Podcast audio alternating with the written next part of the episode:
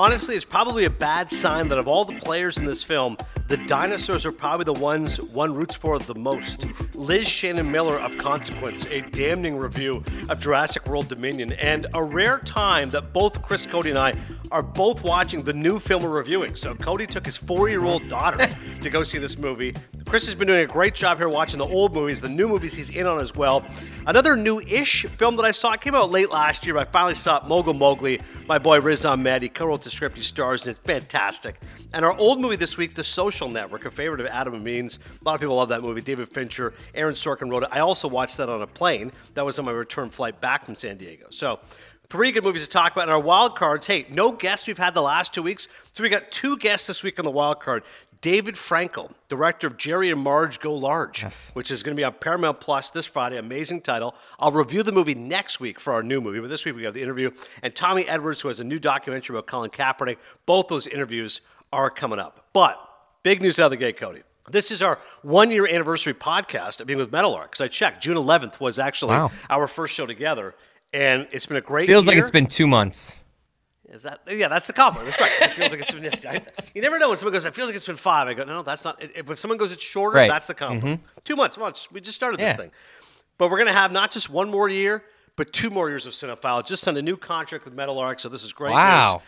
Two year deal. So listen, 50 episodes a year, 100 more episodes of Cinephile. We're at 225 ish so far. So 325 episodes, no matter what, guaranteed. Look at us. Look at us. So, of course, thanks to you and thanks to Dan and Bimmel and John Skipper and the whole crew. But here's the bad news, though. I did have to take a pay cut. So, because of that, some belt tightening. I called DirecTV yesterday and I checked my bill. I go, this, is, I, this has to stop. Guess how much my bill right now is for DirecTV? I mean, I'm a Comcast guy. I, I so I'm gonna base it off mine. Mine's really expensive. I pay like I think 250 a, a month or something. Great guess. 231 a Yeah. month. And I go, this is ridiculous. So I call them up. I go, listen, I've been with DirecTV for 12 years. I, since I moved to America, I've been a DirecTV guy. Loyal. Are you giving them this spiel? Like you're saying all this to them? Right. Because they don't get that all the time. I've been with you guys forever. But someone said to me, because you have to say I'm canceling, and then they'll look out for you. So I go, I'm done. I go, honestly, I love the service. I don't want to quit, but it's too expensive. I can't do it. Like everyone wants to stream. I go, I hate streaming. I'll be honest. I go, I like watching sports. I like flipping the channels, watching sports. I love my direct TV. I like watching HBO. I don't have to go on the streaming service. But I have to do this now. She goes, all right, one second, sir. Let's see what I can do. I'm like, here we go. Did you drop in a hey, I'm Adnan Virk? No, never, never. She goes, you have the 2099 protection plan. I protecting what?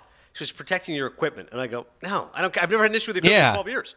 Get rid of that. It's She such a "Do you want the bullshit charge. plan?" She's basically like, Yeah, exactly. we're screwing you Thank with this one charge. That's it. She should have just Right. said that instead.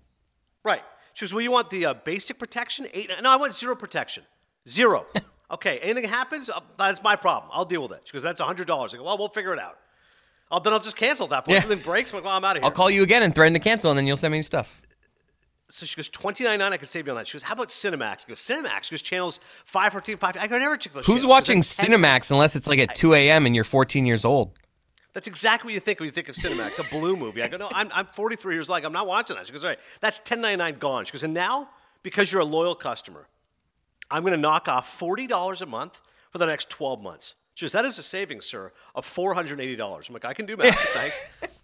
So she goes, so we're going from 196.11 down to 156.11. I go, it sounds great, but I need to get under 150. I go, can you, can you just chop off $6.11 more cents? It's 150 bucks. She goes, let me look. She goes, okay, your sports This is package. such bullshit. The fact that she's just sitting there like, all right, what can I do to make this guy happy? Uh, Yeah. She goes, okay, sports package. She goes, well, what are the channels you most watch? I go, MLB Network, NHL Network, you know, uh, ESPN, Fox, go, all the major channels, uh, HBO, uh, Fox, Kids channels, huh? Nick Jeez. Jr. You know, maybe Fox Sports. okay. Yeah, no, not Fox News. Oh, Jeez, no, jeez. That'd be an amazing Adnan revelation. reveals We're himself. a huge Fox News guy. Like what? They're they're not even showing. By the way, how hilarious is that? I was in the airport and they have like every channel showing all the, the hearings about January Oh, 6th. yeah. Fox. No, we're not good. We're not going to show Yeah. that stuff. We're good. Anyways, um, so she says, uh, okay, here's what I can do. The sports package. She goes, Do you watch the golf channel? I go, no. I said, everyone I work with loves golf. I couldn't give two shits. This whole live golf thing going on right now. I go, couldn't care less. You can lose that golf channel. She goes, how do you feel about the tennis channel? I go, I'll be honest. I adore Federer, but he's not coming back this year. I think we're okay. I, I, I can live with that tennis. I watch it five times a year. Steve Weissman, I love it, but I go, I gotta get But of all it. the Just, okay, tur- all the big tournaments are not on the golf, the tennis channel, right? And same with Thank golf. Exactly. So I'm like, I don't need these channels. So she goes, okay, I can get you down to 156.11 to 138.11. I go, $18 because we have to part with one channel that you said you watch a lot, the NHL Network. wow. Should I bleep that said- out? I don't want to get you in trouble with your. So, so I, said- I, I, so you told me, go, that's, she goes, the tier one package is all the stuff you watch that you said.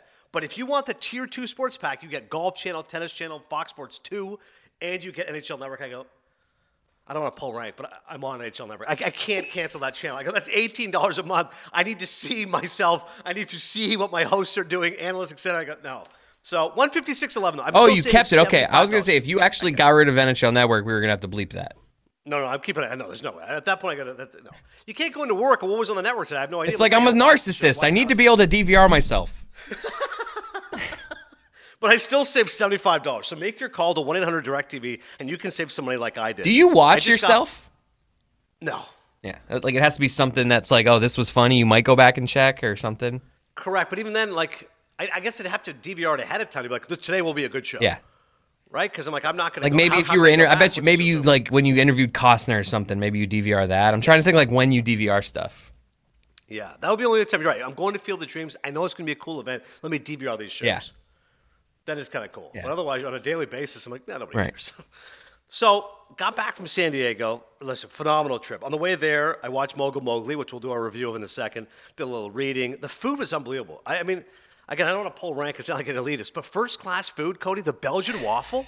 I mean, just loaded with sugar. That's, like, that's the best Belgian waffle I've ever had in my life. Like, it was What incredible. on a plane? Yeah, incredible. I'm like, this first class food, man. They, they know how to. I thought you were talking about You're the food in San Diego, and then you're like, this no, first Belgian waffle, United. People like to crush airlines. Belgian waffle, United. I'll fly morning travel every time just for that Belgian waffle. I heard Aaron Rodgers randomly interviewed the other day, and he was it was like a rapid fire questions, and he said favorite food city, and he said San Diego. I know San Diego Oh. is just gorgeous and a great place to be, but I didn't know it was known for food. Is it good seafood out there? Like what food is he talking about Great when he stuff. says San Diego? Mexican food, Yeah. and seafood. Okay. So the whole time I was there, I just ate fish tacos. Ugh. Like by the end, I had gills like on the back of my neck. It was incredible. I was like, man, that's all I cared about. And when I landed, like MLB hooks it up, they have like my my driver. And like it's such an ego stroke. There's a guy holding a phone, Virk? like an iPad. It just has my name on it. Yeah. They, Which they've they've, right they've moved on to iPads with that. It used to be a sad piece of paper, and now it's like an iPad with it like digitally written. Correct. Now, I just go, yep, that's me. We start walking to the car. Nice little They don't check ID on that stuff, huh? That's exactly what I was going to bring up. Like, how do we know that I'm Adnan Virk? Like, I, you got to try that sometime. Just take it to the Yeah. guy's car, and after like 10 seconds, go, I'm just kidding. It wasn't me. I just want to see if that would work. Jackson Smith, that's me. Yeah. Let's go. So, anyways, uh, it's gorgeous, like you said. I, I First went world to, problems. uh, driver, first class waffles. I mean, you're just painting a real struggle here for the people. that that's why. That's why they cut down the direct TV. Two thirty one a month. I love no that juxtaposition. I love like first class best Belgian waffle I've ever had. Trying to get uh, TV to lower my bill by twelve dollars. So I get to the hotel. I walk to Balboa Park, 30 minute walk. I love Balboa Park. I go to Coronado, gorgeous beach. They have the Hotel del Coronado, which is famous for a movie. And the, and the driver's telling me, the Uber guy on the way there, he was like, Yeah, there's a famous movie there. You like movies? I'm like, Yeah, yeah, cinephile. I'm in." If only Okay, you sure. knew. Yeah, and he's like, uh, Marilyn Monroe. Do you like her? I'm like, Do I like Marilyn Monroe? I'm like, Yeah. What's not to like about Marilyn Monroe? Curvaceous, big, you know, whatever. Like, yeah, of course. I'm in. Blonde Bombshell. He's like, Her movie there. I'm like, Well, she did a lot of movies. He's like, Um, like a really big one. I go, Some Like It Hot? He goes, Yeah. I go, Really? With Jack Lemmon? He's like, Yeah. He goes, That, that was shot there. I'm like, Great. So I go in the hotel. It's pretty cool. I'm like, Do you have anything here uh, honoring Some Like It Hot? The guy's like, Yeah, of course. Go Going like, kind of gives an eye roll. Like, Yeah. Yeah, People like you from Milton. There you go. I'm tired of this shit. Go ahead. Yeah, around the yeah, corner. I bought a little marquee magnet. Some Like It Hot. They have the movie playing. You bought the 24/7 in magnet? corner. Bought a magnet. What Some you doing with It it? Where's it gonna? Where do you put it back? Where do you put yeah, magnet? yeah, put it on the fridge. What do you mean? I gotta put it on the magnet. I'll put it right on the wall. It'd be great. Not a big magnet Kids get guy. stuff from school. I put up there. What do you mean? I, like more of the shot glass guy. Shot, if they had something like a hot shot glass, you're right. I would have got that. I did get a San Diego shot glass as well. Okay. Which I wish it had said San Diego. It means a whale's vagina. no, it doesn't. But they had a lot of some like a hot merchandise there. They had like you know books and stuff about Marilyn Monroe, the movie, etc. Game was great. Here's the crazy part. That night, because I'm there the night before, I'm like, let me just go do a little scouting and watch the game before. You get the, the media pass, pull pull a little Roy Bellamy and just go watch a game for free. So I'm sitting with my buddy Kevin Dillon, researcher. We sat in the left field stands, sat like in the 200s, then went to the right field. So we're in like the right field stands, crushing this like ice cream, which is unbelievable, like a cookie ice cream. So you had credentials, but you just went and sat in empty seats. correct. So guy walks up, guy from Montana recognizes me. He's like, "Hey, big fan of my call. Thanks. Got a couple cute boys. He's on TV. He's originally from San Diego. I have a little conversation. Nice guy. He goes to his seat, and then I've never seen this before at a ball game. How many ball games you and I have been at? Oh. And I look over, I'm like, oh my god. And there's these two kids. I think they're kind of play wrestling. But then they start fighting. I'm talking like they're like kind of like my son of Dean's age. So probably like 10 years old. They're like punching, and I'm just aghast. And I look over, and the guy's recording it. And I'm like, oh, oh my god. And then a woman comes down. It, it felt like it was an eternity, but it was probably 10 seconds. Wait, was it the was a- parent that was filming it? yeah, so there is a parent filming. Okay. it. Let me put it this way: there's an adult filming it. A woman runs down, separates them, like grabs one of the kids, and turns to the guy filming and is like, "What is wrong with you?" And she scolds him. Yeah. She's like, "What is wrong with you? Like, what, what are you Yeah. doing?" And he's like, "Oh, it's not my kid. I don't care." What a jerk. I'm like, what? Like This there- guy's I'm all for taking a phone out and filming random stuff, in, but like two kids fighting, like that, like Jesus, you monster! Like you're gonna post it on your Facebook later? It felt like the equivalent of watching cockfighting. It was just a disgusting spectacle. Yeah. Two kids fighting, and this guy's recording on his phone, and he literally was so arrogant. So were there? But that wasn't a parent. Like what happened? Like there was no parents of these kids. Because "I don't care. It's not my kid." But there was no kid. Like there was no parent of those kids. Were they like there? the parent of one of the kids grabbed her kid and walked away, scolding that man. Were they? Did don't those two kids come parents of the- together, or were these two random kids like drunk guys do at games, like meeting and fighting? I need more details on this. Yeah, that's where you need more detail. I was stunned. I, th- I thought they were like cousins, friends, Okay. like play fighting. I'm like, oh, they're fighting. Like they're throwing punches. I'm like, oh my god, there's two. Ten- like, should I have broken it up? And then my friend was like, no. He goes, the, the camera would have caught you. Adnan Virk separating two 10 year olds. Well, I think as long as you're not, you don't want to get physical with the kids. But yes, I, I th- in that spot, if they were near me, I would like, hey guys, come on, like you don't want to get aggressive, but if you got, sh- that would be a heroic moment for you. I, I disagree with your I friend. just jumped in, it's like, guys, if you jump in and clearly are not aggressive, but you're just like, guys, Right. no, like Yeah, fighting is you're a hero. You make Sports Center. Yeah, let's let's go watch the Padres. Come on. Yeah. Like, I, haven't been on Sports Center in four years. Here, have my ice cream that you like half eaten. That's, Yeah, heat my ice cream. Let's go Yeah. Padres. But very, very bizarre scene. Anyways, uh, San Diego is having America's finest city. Fish tacos, Coronado. I went to Mission Beach the next day. It was amazing. On the way back, first world problems. Stuck on the plane, three hours on the tarmac. And I just go to bed. I'm just, I'm just going to sleep this one off because it was a 7 a.m. flight. I was only a three hour sleep anyways. like on the phone was just plane, like on the tarmac. You're like, I'm just gonna go to sleep. Wake me up when we're Yeah, here. and, and when I woke up later on, I knew it was very delayed. I'm checking my phone 10:30. I'm like, oh my god. And I asked the guy next to me what happened. He goes, apparently it was low fog in San Diego, and they were backed up on the runway. Like, how long were we just sitting here? Like three hours? He's like, oh yeah. He goes, because you didn't hear the noise. I go, I heard something. That is. Goes, insane. That ability in that moment where you're being delayed, so you're angry. It's not like it's not like at the beginning of a flight where it's like, oh, I'm just gonna go to sleep. You're like, oh, this is gonna be a delay. I'm just gonna like, I would not be able to sleep in that spot. Well, that's what the guy said to me because the adjutant anxiety. because two people asked off the plane because that's what happened. I go, I did hear some noise. He goes, there was an uproar. Like what? Because because that costs more time for someone to get off a plane to go back to the terminal, whatever. Guy's gonna get off, and I'm like, but we weren't moving anyways. I don't understand why that's such a big deal if a guy wanted off. That's an Like, don't get me wrong. impressive sleep. Like if you said to yourself, what's the most impressive sleep you've ever done? Sleeping three hours while people are annoyed on a plane on a tarmac. That's an impressive sleep right there. Might be my greatest accomplishment. So, anyways, we get to Chicago. I don't know if you, how often you go to the Chicago airport, but I always go to Nuts on Clark. Amazing. Caramel popcorn, a little bit of cheese Never popcorn. Crush that, seven bucks, small bag. And then I said, okay, I missed my connecting flight. And she goes, no problem. There's one flight if you want to be on standby. I said, okay, no problem. She goes, we've already rebooked you for the 7.30. Should have been at 2.30. So I'm, I'm, I'm getting there like 5 o'clock. She goes, but there's one, if you run there right now, if you're that guy, that embarrassing guy to ever run, Right. you might be able to get on a standby. Okay. And she goes, There's only one thing. I go, No, I want to get home as soon as possible. I want to see my wife and children. I've got work to do tomorrow. I'm Yeah. working a double header. I got to get home. She goes, All right, the only one thing. You'll lose your first class seat. and I go, That's fine. I was about to say, dude, if you you were about to not be relatable, if you were like, nope, couldn't do it.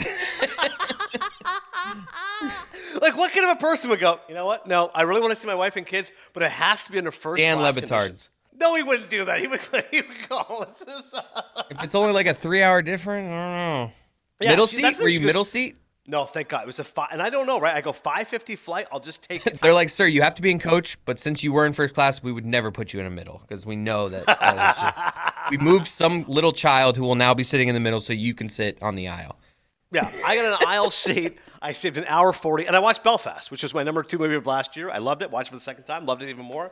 great. So, um, yeah, great times there in San Diego. A couple travel stories. And by the way, on the return flight after the three hour delay, Belgian waffle again. So, two Belgian waffles. Thank you, United. You guys crushed I gotta try Before we get to some movie reviews, we got to talk What about the what, what airline is this, night. by the way? United. Okay, I just want to see if it's on the internet, but go ahead. Yeah. So before we get into the movies, last night I watched the Tony Awards. I don't think I've ever watched the Tony Awards in their entirety. Normally I've watched maybe five minutes. I watched I watched some of it actually. Yeah, I was like, listen, a little song and dance. And this year I had actually watched, as you know, American Buffalo and Mr. Saturday Night. So I wanted to see if they won. Both of my shows, Ofer. It's embarrassing. Like, Rockwell's unbelievable. Great mustache. You see him dancing with Ariana DeBose. Laurence Fishburne did an incredible Daffy Duck at one point. If you haven't seen it, just Google Laurence Fishburne, Daffy Duck. Amazing. Ariana DeBose, very attractive. Great host. Yes, she was. Great hair. Like, like won an Academy Award. Like great Good opening song. number. I mean- Good opening number. Oh, opening like she is This is your round of applause or something. That was like the theme. No, of the she was fantastic. Like, yeah, she is. She has a lot of charisma. But the big moment that I want to talk to you, which I tweeted, and you responded to my tweet. Billy Crystal, I'm rooting for. He did a great number. It was a very famous. Again, it was very Jewish. He did it. He did it in the theater. It was a Yiddish scat. That was a little Ella cringe for me. scat. I'm gonna be honest. I watched that performance. Yeah. it just I- I- seemed like an old guy, like trying to still be entertaining, and it's like all I got is let me split up the room. Hey, hey, hey, Yeah. hey, and it was just like. wait, wait. He didn't do that. It was Yiddish scat. but but it was like he was would do something and then the, the crowd would repeat it. It was kind of the essential of like I make a noise, you repeat it, and it just Yeah. seemed I was like this is what we're like this is his big creative thing of like I'm Billy Crystal, I'm on Broadway, I have a chance to perform at the Tonys, and it's like I'm going with repeat after me. And it's just like I just was like I, I was like oh no, and he's doing the thing. He's like making these jokes that no one references. These references, these like old references, and I'm like wow, nobody gets these references because you. I remember you said how old the audience was, Yes. and I could Old, just yeah. as he's performing, I'm like old people and only old people and Adnan love this.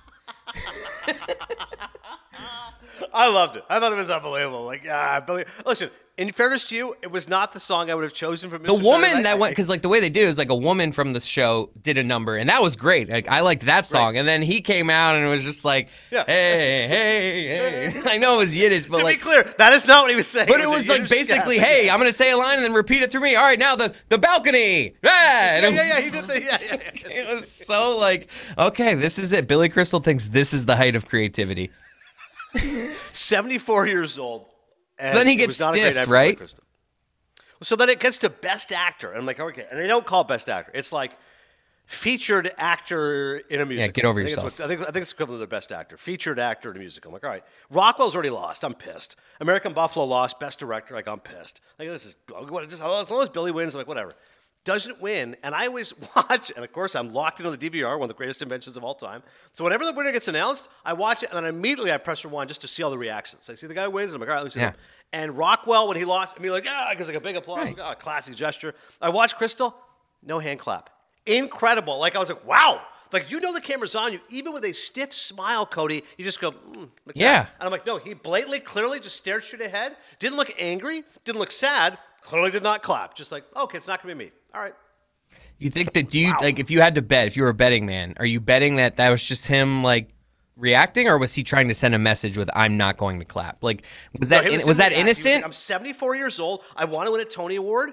I'm Billy Crystal, and this guy. By the way, some, some guy playing Michael Jackson. Which, if you think I don't like Tom Cruise, you get me a start on Michael Dude, Jackson. but that Ever guy, that performance, that dude dances just like Michael Jackson. and he's incredibly talented. I'm just telling you again on personal. Like after I watched Finding Neverland, the documentary of Michael Jackson, that guy's a pedophile. Like it's stunning that there is a Broadway show dedicated to Michael Jackson. Michael Jackson's kids came out. Again, if you can separate that aspect, you are right. That guy is incredibly talented and clearly looks like he deserved the award he danced. It sounds like Michael Jackson. But maybe that's why Billy was mad. He's going to fuck Michael Jackson. I'm Mr. Saturday Night. How about Billy Crystal? How about you have you've had a great career, okay? Yes. You've got plenty of money. Yeah, like nobody, like everybody respects like your career. Like just clap, okay? Like don't be the bitter old guy, okay? Like I just I don't like the no clapping thing. I- I'm curious after this. People again, people will Google me or tweet me cinephile pod. I don't know if people are making a big deal about this. I haven't checked, but I'm like, I had a couple friends text me because they saw my tweet. They're like, yeah, Billy should have clapped. That was surprising. He did not clap. I'm like, pretty simple gesture. All right, there wasn't any clapping for me watching Jurassic World Dominion. Spoiler alert: this is our latest film. I love the fact that Cody watches. I'm gonna I'm gonna let him handle the mail on this, but I'll be I'll be real quick with my review. I took my elder three boys, so 14, 10, and five. Did not bring my three year old. Chris's daughter is four. Here's the review. Four years after the destruction of Isla Nublar, whatever, dinosaurs now live in a hunt alongside humans all over the world. This fragile balance will reshape the future and determine once and for all whether human beings are to remain the apex predators on a planet they now share with history's most fearsome creatures. Yeah, yeah, yeah. All right. I just thought it was way too long. Yeah. Two and a half hours. I mean, the story for the first 45 minutes took a long time Oh. to get going. I'm like, where, what are we doing? What was happening? Yeah, I totally agree. The first 45 minutes were really cringe. The, the first 45 minutes, I was like, wow, this is way worse than I was expecting. And then it gets a little better. A little better. Great to see the OGs. Yes. Love Goldblum, Sam Neill, Laura Dern are back. Yes. I mean, the original Jurassic Park was 30 years ago. I mean, it was back in 1993. So it was nice to see them. And when their universes collide, right? Chris Pratt Yeah. sees them and their team sees them. But overall, a disappointing film. Yes. Let's be honest. I, I mean, yeah, I, I can't agree with you. I mean, I, I can't disagree. I think it's getting a little overly crushed because I do think once it gets into it, it's a little better, but I'm not going to sit here and say that I thoroughly enjoyed it. I did kind of get into it by the end.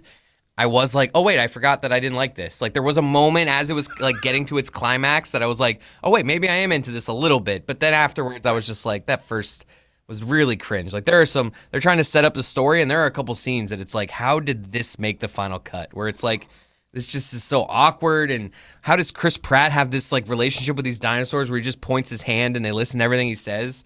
It just, it just, I don't know. 31% Rotten Tomatoes, to your point. It's not like an atro Maybe it's a 50% Rotten Tomatoes. Like, it's not horrific.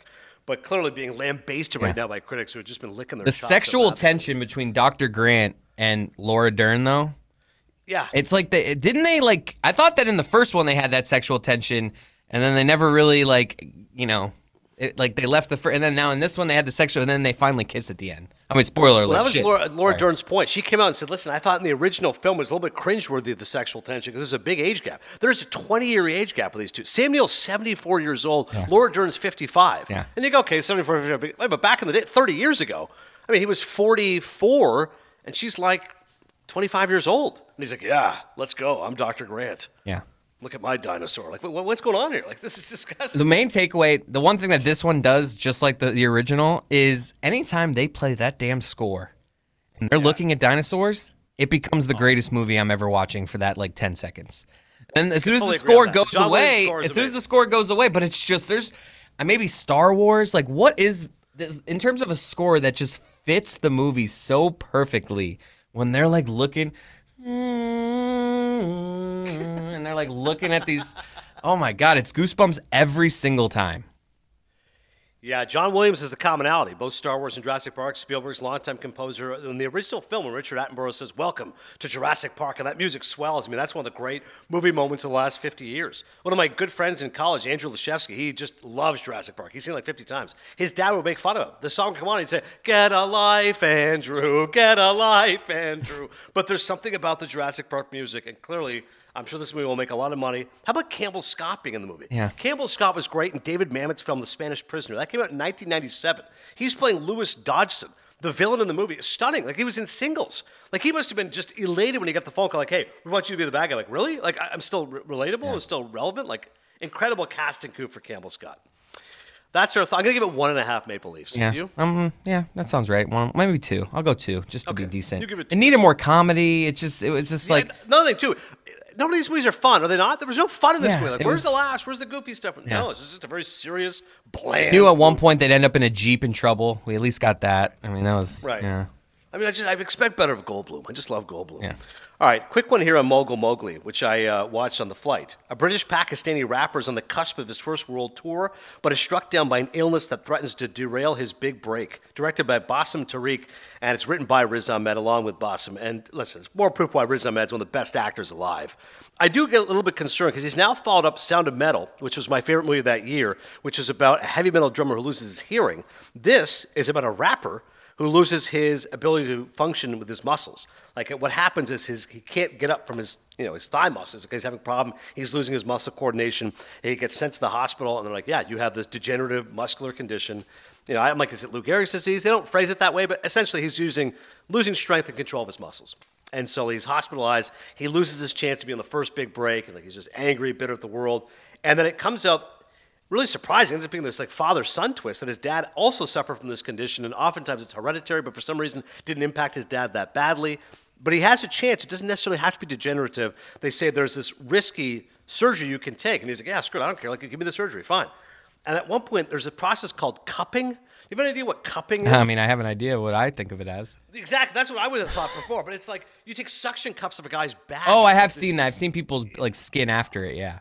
Yeah, it's just disgusting. Big red circles on his back. I'm like, oh my god. And Riz Ahmed is in good shape. He's a thin guy. He looks emaciated by the end of this movie. I'm like, oh my god. He probably lost 20 pounds, and it feels like 50 on most people. So I loved again his immersion in the character. I'm just a little bit concerned. I hope he doesn't go down the path of like disability actor. Like every every film's going to be, what's wrong with this guy? Like I hope he does like you know a comedy or Yeah. something different next time. But there's no doubt he's an intense actor and riveting. There's one scene where he's not sure if this surgery is going to work. If he's got his own life back, so he calls his ex girlfriend because the doctor says, listen, if you get the surgery done, you may not ever be able to have kids again. Like, you know, south of the border, you're, you're, done, it's over.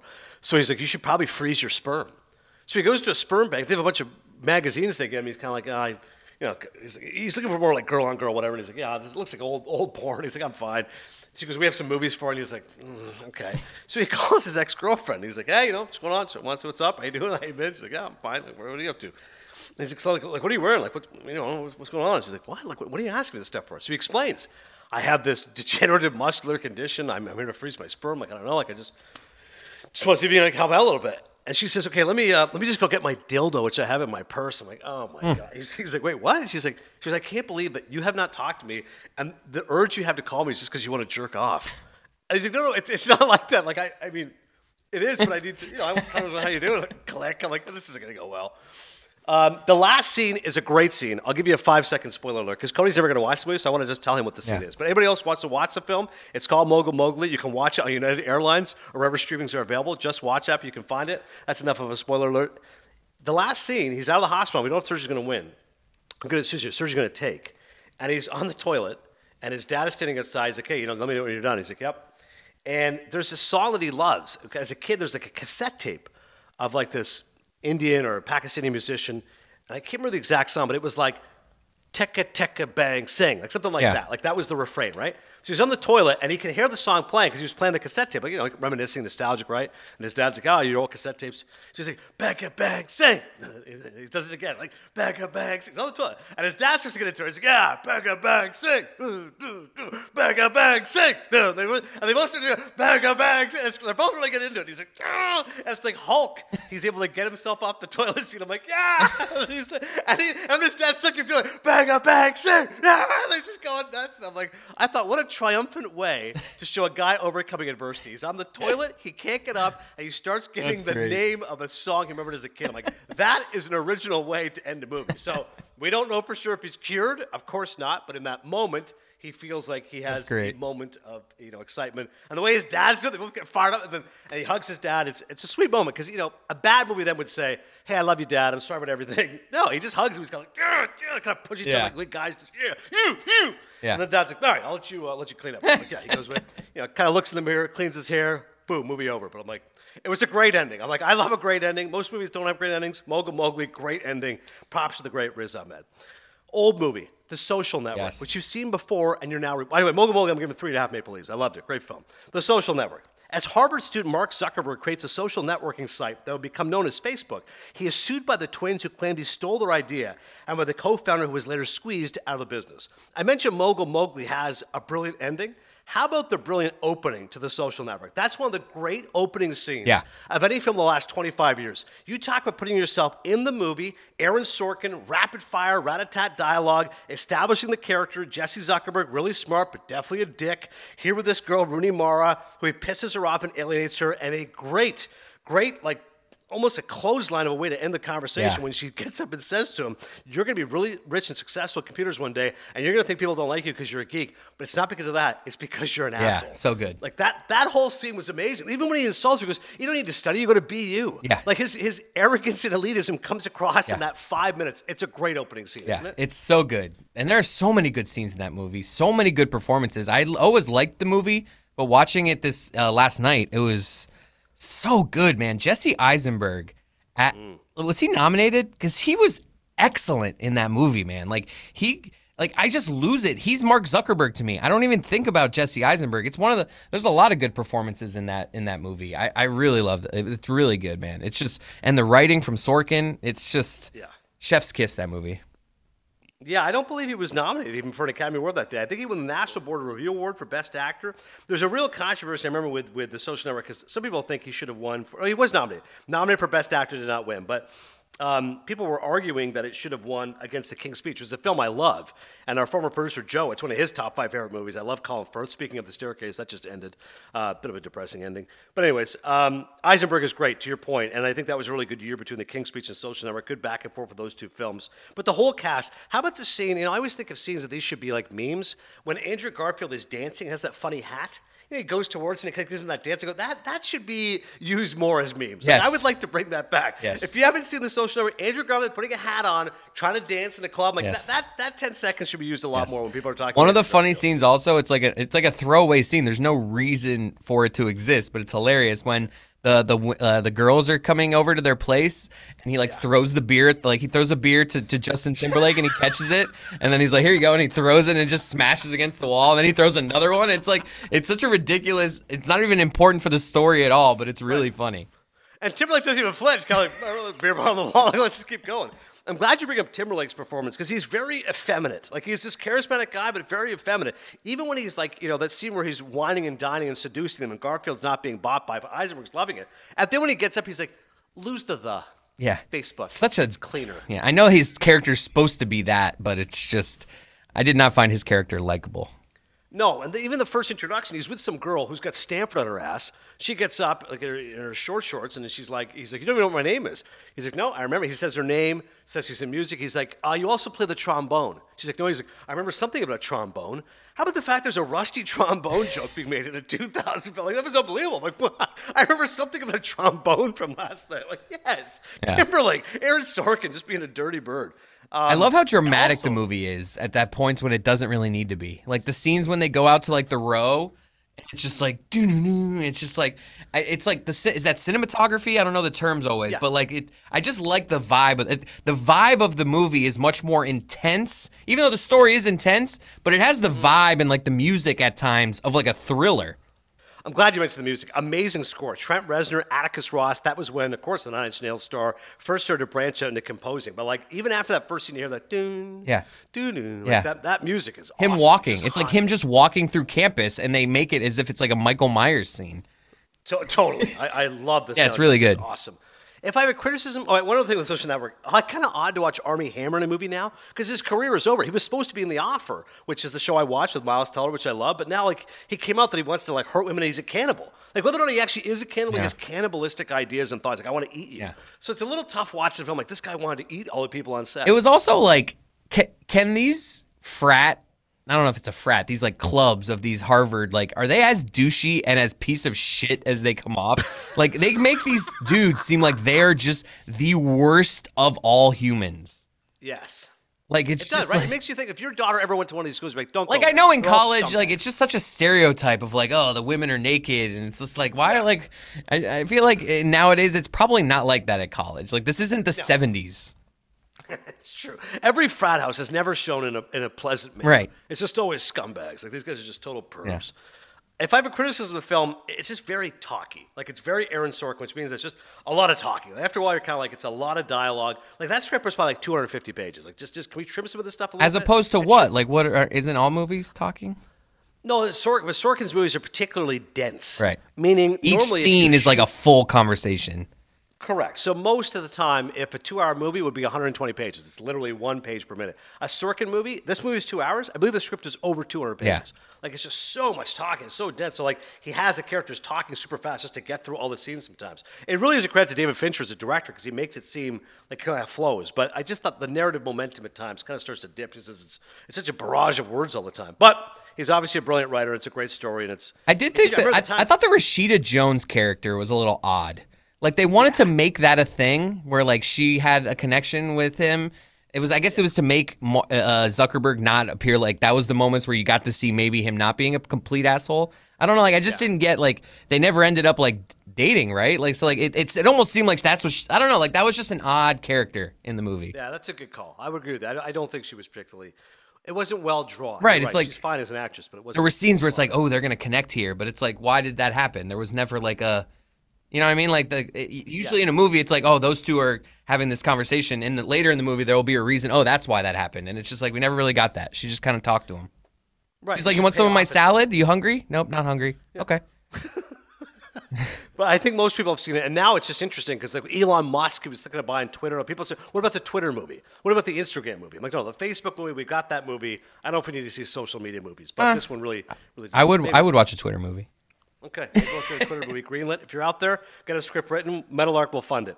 All right, that's the reviews. Now it's time for the wild card. We got two interviews here. David Frankel first. This guy's had an excellent career. We look at some of the movies that he's oh. made. We'll talk about not only his new. Oh. I just want to ask him about Marley and Me. That's it. Yeah, you're gonna get your Marley and me on right now, David Frankel. Let's go.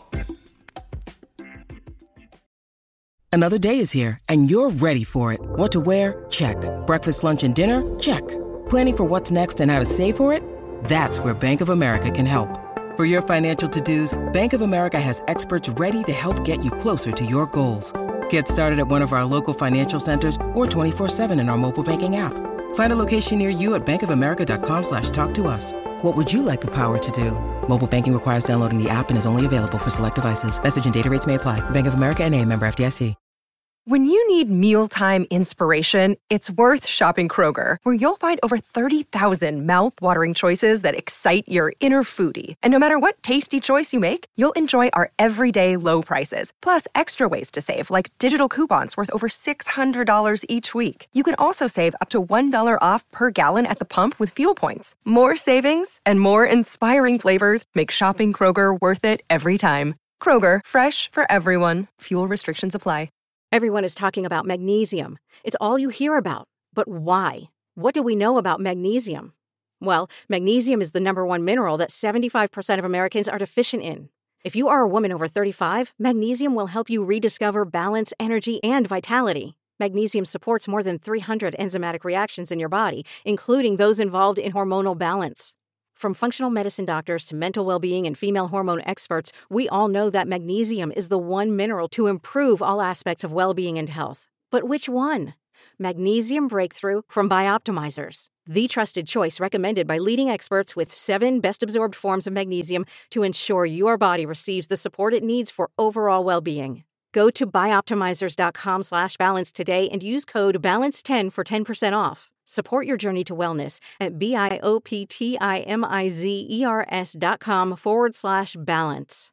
Magnesium Breakthrough from Bioptimizers, your foundation to optimal health and vitality.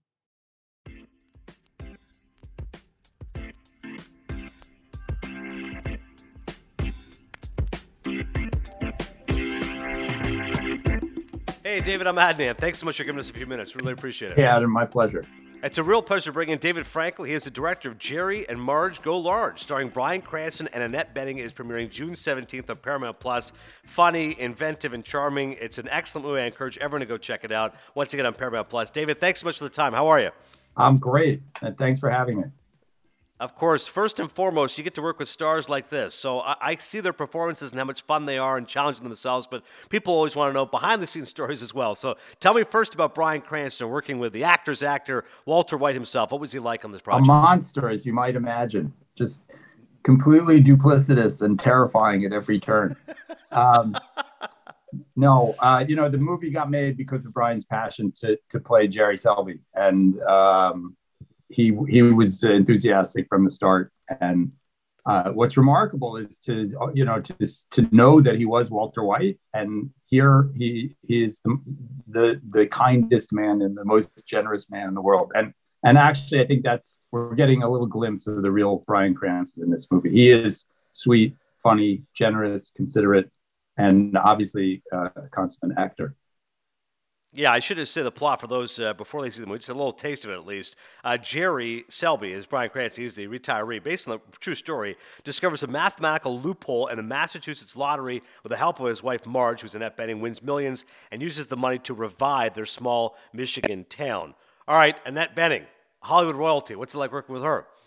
The most down to earth person you can imagine. I mean, the first phone call I had with her, I you fall. I fell in love with her. You know, there's a warmth that just she just exudes that uh, you know that that special charisma that movie stars have, and uh, just so kind. You know, she's the kind of person who at the end of the movie gives you a, a gift, and it's a, and, and it's a book. You know, she wants to share. she wants to read. Um, she's so thoughtful. She's so connected to to the news. She's so passionate about um, changing the world, making it. You know, so um, it, it, was inspiring to be around them, and they connected so beautifully. They'd never really worked together before, but uh, you know, sometimes we had to pry them out of the truck. You know, they would they would be sitting waiting to, to, to work, and and uh, we couldn't even get them out. Can I ask what the book was that she gave you? She gave me God it's uh, I don't remember. I'm going to be honest. It's uh, I, I know she gave. I know what she gave my daughter. My daughter was my assistant, and she gave my daughter a very funny uh, art book. It was an art book with funny captions. So I remember I was, I was struck by that. Uh, that's pretty cool. Uh, this concept, it's you know about generosity and kindness, like you said, and spreading good cheer. I think we could really reuse a movie like this and a story like this. How did you first get attracted to the projects? I'm assuming you did not know the true story. No, I, you know I, I sort of glimpsed it in the news. I, when I read the screenplay, it reminded me that I probably had heard about it. Brad Copeland found the story in Huffington Post. He's the screenwriter, hilarious guy, uh, long background in TV and movies, and. The producer Gil Netter uh, produced Marley and Me with me years ago and uh, sent me the script. And uh, it was early in the pandemic, and I said I just leaped on it, and I, I said, "This is we got to make this right away. This is the kind of thing that's going to cheer up the world." Of course, two years later, finally is emerging, but. Um, you know that's Hollywood moves slowly, and um, sadly, we're still we still need the the medicine. You know, we still need to laugh. We still need something to cheer us up and to inspire us. I want to ask you while I have you, David, just about some of the other films. The Devil Wears Prada. I mean, what an iconic performance from Meryl Streep. Um, tell me anything you can tell me about that movie because I think it's so charming and funny and a film that I'll be honest, I wasn't necessarily interested in seeing, and I saw it with my wife, and I said, "This is a delicious comedy."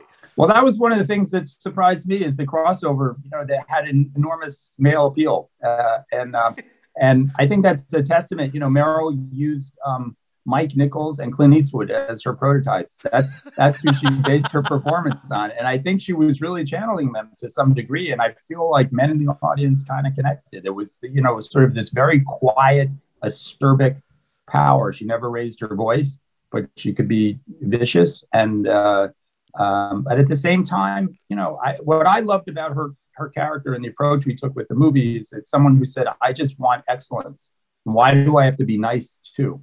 And I feel like the, you know, there's this cultural uh, desire for everybody who do- accomplishes something to also, you know, do it with kid gloves. And, you know, people are who are reinventing things or making things that are great um, don't have the time to be nice all the time. So, um, I, you know, I, I, unfortunately, I feel like I'm nice all the time. So I, am probably not going to reinvent any anything important. But um, Meryl Meryl obviously is uh, was extraordinary. The other thing she she she didn't she was not a method actress, but she was not um, she didn't socialize. She normally loves to hang out on the set. She's a very social person, and uh, when we were making that movie, she she did not hang out with Annie and Emily.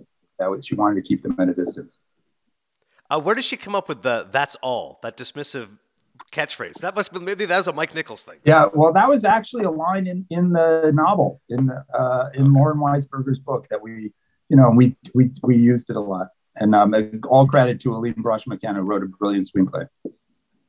Okay, please tell me because Stanley Tucci is a part of the film who I love. Please tell me he cooked for you or cooked for some. No, I mean you know now I'm watching the show and I'm going, wow, how did I miss all this? But um, he was, uh, you know, he was extraordinary. And, you know, the oddest uh, fact about his performance is that he wasn't cast until we were halfway through the movie. I was procrastinating and sorting through options. And finally, I, you know, I, I, I fell in love with Stanley and he came, I, I met him on a Saturday afternoon at the Cafe des Artistes in New York. And Monday night, he, he shot his first scene. And, um, he had, you know, there was no rehearsal. He barely got into his costume, and then he nailed it. It was, you know, really extraordinary. Wow, that's incredible. He was able to do that. Marley and Me is a movie that all dog lovers can love. My partner Chris here would like a question about Marley and Me. Go ahead, Chris. Did you set out to just make everybody cry with that movie? because when I when I say of, of people of my generation, a movie that makes you cry, everybody says Marley and Me. I wonder if you wear that as a badge of honor. Honestly, 100, Chris, hundred percent. That was uh, absolutely the goal. And um, you know, the movie for me and my generation was Love Story, and that was a movie that wrecked people. You know, you just you could watch. It, I mean, it didn't matter how old you were. You watched that movie and you, you just came out weeping. And I thought, okay, that's my that's the standard. Can I make a movie that is gonna there's gonna be a line outside the ladies' room after for 45 minutes of women going back in to repair their makeup, you know, and and uh, sure enough, at the premiere, you know, it took about an hour to get out of the ladies' room. So um, I, you know, I, I really I felt like we succeeded. Did you get to the point where because you when you I imagine because I'm a I produce stuff and when I listen to it 50 times, I'm like, okay, this is, I'm not feeling this anymore. By the end of editing Marley and Me, were you still feeling it? Well, you know, it was a challenge. And um, the, you know, the, the most important thing that, that gets, uh, you know, unsaid is how, how, how important the music is for, for, for um, stirring the emotions. And uh, I was lucky enough to work with a great composer, Teddy Shapiro. And, uh, but even um, there's a, a moment at the end when Marley is is actually dying. And uh, I made him rewrite that cue seven times. And I said, you know, you got to be able to make me cry now after I've watched the movie a hundred times. Right. I, I, have to cry in the editing room. And he finally accomplished it. It was a specific instrument. I think it's the English horn that makes people, makes men cry. There's something about the nature of that particular instrument that's, that uh, affects men profoundly. I'm imagining the third edit before the final one, and you're just like, nope, not crying. And you're like it was, I mean, honestly, it was exactly that. You nailed it. Like it's like you had a camera in the editing room. But look yeah, at my was... face. Nothing. I feel nothing. um, I wanted to also ask you, David, only because you mentioned Love Story, The Offer, which is a 10 part series right now. It's about The Godfather, yeah. and it's also on Paramount Plus, which is where the streaming service people yeah. can go watch Jerry and Marge Go Large. I don't know if you've had a chance to see it, but specifically, Matthew Goode's performance as Robert Evans, who produced Love Story, is absolutely fantastic. Have you either seen the show or do you have a Robert Evans story for me? Yes, so uh, both. I've seen the show, which and I and I think Matthew's great. And uh, my first meeting in Hollywood I was uh, 19 years old. I went out for the summer, and somebody, my dad knew, knew somebody who knew Robert Evans. And so he arranged for me to meet Robert Evans. And I went to Paramount the first time I'd ever been on a studio lot. He had his own building. He had a, uh, it was sort of like meeting Mussolini. He had a huge desk, you know, elevated up on a on a little uh, riser, so you had to look up at him, and it was really dark. And there was one little light he sort of sat in the shadows. It was like a scene in The Godfather. I, I'm pretty sure that's how he lit it. And uh, and I he said, you know, what do you want to do, kid? And I, you know, really talked like that. And I said, uh, you know, I want to be a gopher on a movie set. You know, I want to be a production assistant. He said, well, tell me what you really want to do. And I said, well, I really one day like to be a screenwriter.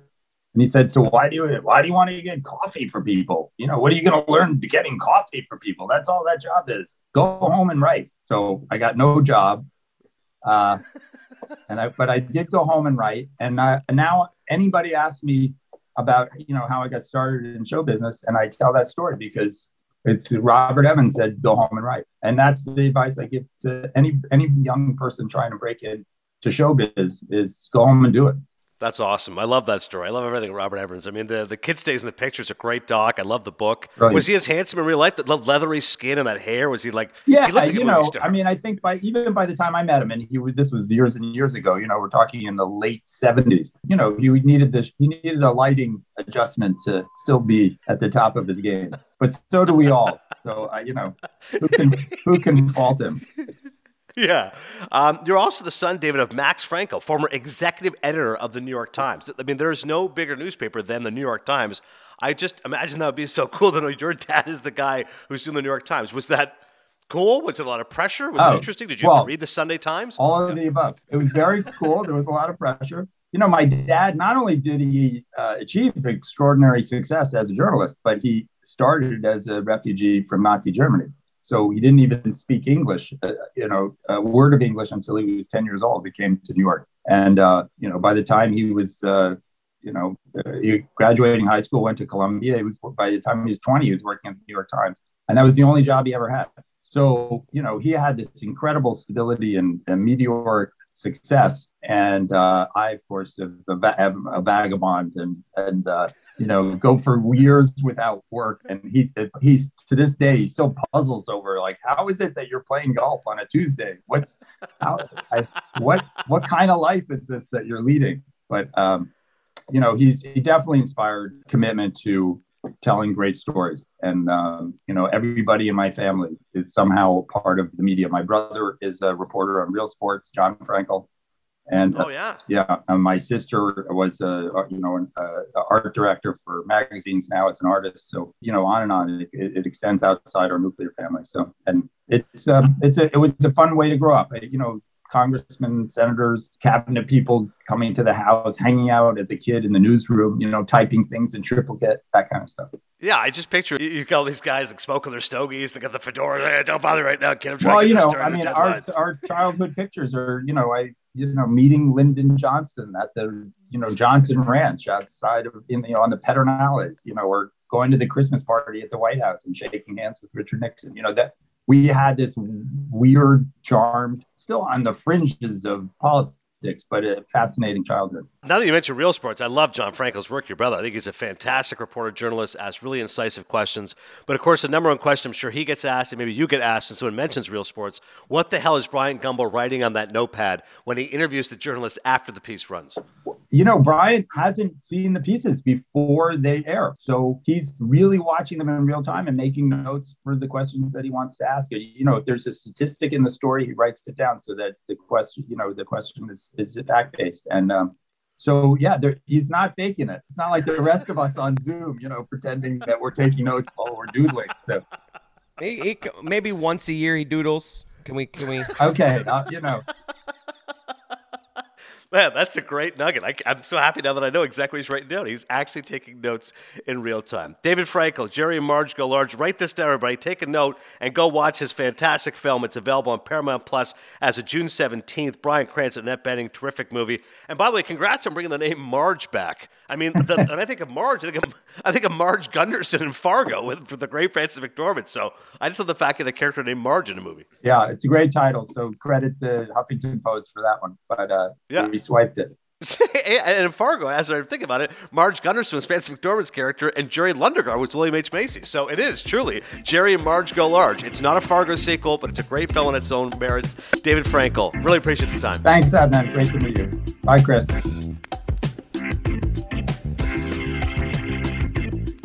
I love that he called you Adam. I, that this interview was an A plus for me from the moment he called you Adam. Let's play it back right here. Hey, David, I'm Adnan. Thanks so much for giving us a few minutes. Really appreciate it. Hey, Adam, my pleasure. Oh yeah, clearly Adam.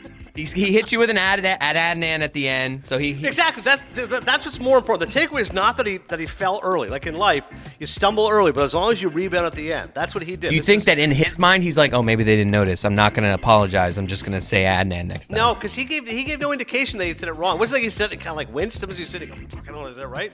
Otherwise, he's a great poker player. I think he said it and thought he said Adnan or thought my name was Adam. He was like, yep, nailed it. Hey, David, I'm Adnan. Thanks so much for giving us a few minutes. Really appreciate it. Hey, Adam, my pleasure. Good to be with you, Adam. and then later on probably look down and goes, "Oh no, that's not his name." I'll correct it subtly. Okay, I knew my pleasure. I think that's a good interview, though. Process. He was awesome, great guy. And speaking of great guys, Tommy Walker. Well, so many people have so many opinions about Colin Kaepernick, and that's why it's so awesome to welcome in Tommy Walker right now. He is the co director of Kaepernick and America, fantastic new documentary exploring everything that you need to know when it comes to Colin Kaepernick. It's uh, premiering at the Tribeca Film Festival. A little bit of background here on Tommy, producer and director of documentary film and television. He's devoted his life to stories about race and identity. Most recent film was Toni Morrison, The Pieces I Am, an artful, intimate meditation on the legendary Nobel and Pulitzer Prize winning author. Co directed and produced the feature length theatrical documentary, God Grew Tired of Us. And of course, he's done lots of other great work as well. Tommy, welcome to Cinephile. Good to see you. Thanks so much. Really appreciate uh, you having me on, Adnan. So, Kaepernick in America, my first thought was, all right, I lived through it. I think I know what happened. And then I see your documentary and say there's so much that I didn't realize. And I think it's amazing how you're able to show how you know, Colin Kaepernick and his protests were really of the moment, and yet they felt like it was something that was not only building from the past, meaning that civil rights and protests have been an issue in this country for a long time, particularly through sports, but it's almost predicting what was about to happen with regards to George Floyd and social justice, et cetera. But basically, Kaepernick was in tune with the times, but also ahead of the time. Can you speak to that? How that essence you kind of were able to come across in the documentary? Sure. I mean, there's a lot of layers there. At the beginning, you talked about you know learning so much about you know the Colin Kaepernick story, and that was something that captivated us from the very beginning was you know his his story is not you know uh, the simple story of of the professional athlete that often often is told, um, and so digging into that just gave us even more um, excitement about about telling the story. Partly because it's it's so much about identity. And it, and and not only Colin Kaepernick's journey towards identity, but um, America's own kind of struggles with its with its identity, trying to figure out who we are, and that talks to what you what you just mentioned you know, we've had such a long history of, of, of racial strife in this country. And in order to figure out ways to, to eh, improve on ourselves, we always consistently find ourselves going seemingly forward, but then also seemingly backward. Um, and I think, you know, what ends up happening as uh, we start to look at the emergence of a more radicalized right wing party in American society, and things start to happen that are kind of prompted by the Donald Trump presidency, that's kind of when Don, when when Colin Kaepernick is going through this moment of realization for himself, as he sees not just that, but sees the things that are happening in society, um, the killing of unarmed black men in society, you know, and watching those things you know, really kind of pushed him into a new place, beginning, you know, really obviously intensely in 2016, but but probably emanating and beginning before all that happened. Um, and so there's a lot to unpack there, and you know. In, in, in the time frame of, of a, uh, a long form documentary, it's not always easy to tell all of those things um, as widely as you'd like to. If we had four or five hours or a series, hmm. maybe you know you could dig into them even deeper certain moments when they happen, you recognize, I think, what kind of impact they're going to have. And sometimes maybe you get surprised by it and go, wow, I didn't realize there'd be this groundswell of support. When Kaepernick first, in this instance, you know, took, said, I'm, I'm sat down, and then later it was like, I'm going to take a knee. What was your reaction personally? Did you, did you think to yourself, this is a momentous occasion, this is a minor occasion? What were you thinking when you first saw him do it? You know, I, I, I was concerned for him. You know, this is not the first time we've seen this uh, Mahmoud Abdul Rauf, you know, many years ago, did exactly the same thing in the NBA, and we saw what happened to him. And you know, he was a rising star. He was. It, it's so interesting because there's a lot of parallels between him and Colin Kaepernick in the ways that you know he he was somebody who was his his career had so much promise, and and and it ended basically by his gesture. Uh, similarly to to Colin Kaepernick, and so you know when I first saw that moment, I was like, "Oh wow!" But I, but at the same time, wow, what what what great respect because you know he was putting everything on the line, and that that's the thing that occurred to me the most was like you know it was something that we needed in society to illuminate the injustices that that that, that we're faced with daily. But wow, he he really kind of risked everything, you know, for us.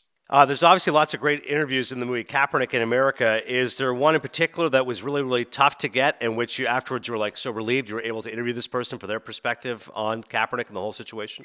Um, you know, it's it's interesting. I, I, think that some of the biggest linchpins for us, um, you know, Steve Wyche and, and and Nate Boyer really tie so much of this story together. DeRay McKesson, though, you know, it, I thought really helps us understand historically. And so for me, I think Ray McKesson um, is the one that really stands out. You know, I think in, in order for us to unpack the Colin Kaepernick story, we got to dig deep into our past. And DeRay does that for us. Um, and not only that, but he's present. He's present in Black Lives Matter throughout this entire time. So he can contextualize what was happening on the streets um, and in and in protest at the same time that Colin Kaepernick was playing football and beginning his protest as well. So, you know, I think I think that you know. I, I was really happy to get. We were we were really happy to get. You know, I, I should I should absolutely acknowledge that my co-director Ross Hockrow. We did this together. This is a complete collaboration. Um, not only the two of us, but also our other producers, Gary Cohen and, and Bill Stepney. But you know, when you step into that arena of people that are either former NFL coaches or are involved with the NFL, you you wonder whether you're going to actually be able to land them. And Hue Jackson, when we called him on the phone, he immediately said, "Absolutely, 100%, I'm in." So, I, it, it, from a surprise standpoint, I was kind of surprised that it was that easy for us to actually get him in the film. And and he also is. It, all of our interviews are extraordinarily important, and um, I think Ross would agree with me on that as well. Kaepernick in America, co-director Tommy Walker, just a thought uh, on a couple of some of your other films. God Grew Tired of Us won Best Documentary and the Audience Award at the Sundance Film Festival. I've been to Sundance one a few years ago. The Eccles Theater is so beautiful. That whole vibe is awesome. It really is people who are passionate about films, independent films, and documentaries. Just take me back to that experience and uh, I imagine how life changing it was. Yeah, no, it, it absolutely was. I, I spent a period of my life working and filming in um, conflict zones. I was in Sierra Leone um, in 1998. Uh, I was in the border and refugee camps in Guinea, also Liberia.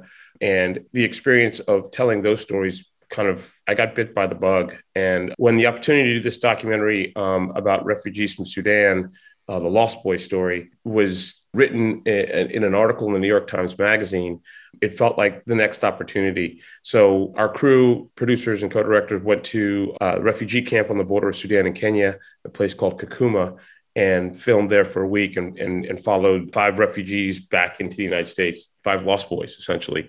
And we followed them for four years. That was a life changing experience you know to to realize and recognize the struggles the intensity of struggles life struggles that people have that are in no way comparative comparative to what we have here in this country in, in so many ways changed my perspective in so many ways. And we were fortunate to get it done. We were fortunate to get it into sundance and we were fortunate to have um, the response there that we did and to find our way to national geographic. So you know it was a you know real real life changing uh, event for me yeah, it's awesome. Like I said, you dedicated four years of your life, so it's great to see that kind of reward come through.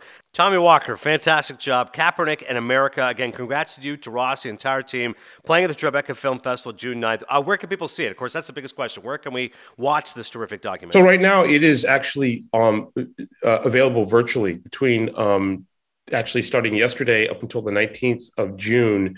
Um, it's just fifteen dollars. You can go on and you can watch it anywhere in the in the country right now. So you know we're still we're still searching for distribution and for a broadcast partner. Um, I feel confident that we are going to find that, but I think this will be a great vehicle for that. So whoever can can get out there and take a look at it um, and support us, um, we're grateful and thankful for that I think you'll get a deal, no doubt. But in the meantime, you're right. 15 bucks, it's a steal to go watch Kaepernick and America. Tommy Walker, thanks so much for the time, man. Really and thank, thank, you so much. Really appreciate the opportunity to talk to you, and uh, um, good luck with everything. All right, great episode here at Cinephile. Thanks once again. One year here at Meadowlark, and two more years are coming. Next week, the review Jerry and Marge Go Large, as well as the review of the old film, The Rock. We've been doing Nicolas Cage old action movies, right? So I've knocked out Face Off, I've knocked out Con Air. Let's do The Rock, him and Sean Connery from Michael Bay. Last year was the 25th anniversary. So next week, Jerry and Marge go large, The Rock, and plenty more. Thanks to Chris Cody and the entire team, and I'll see you at the movies.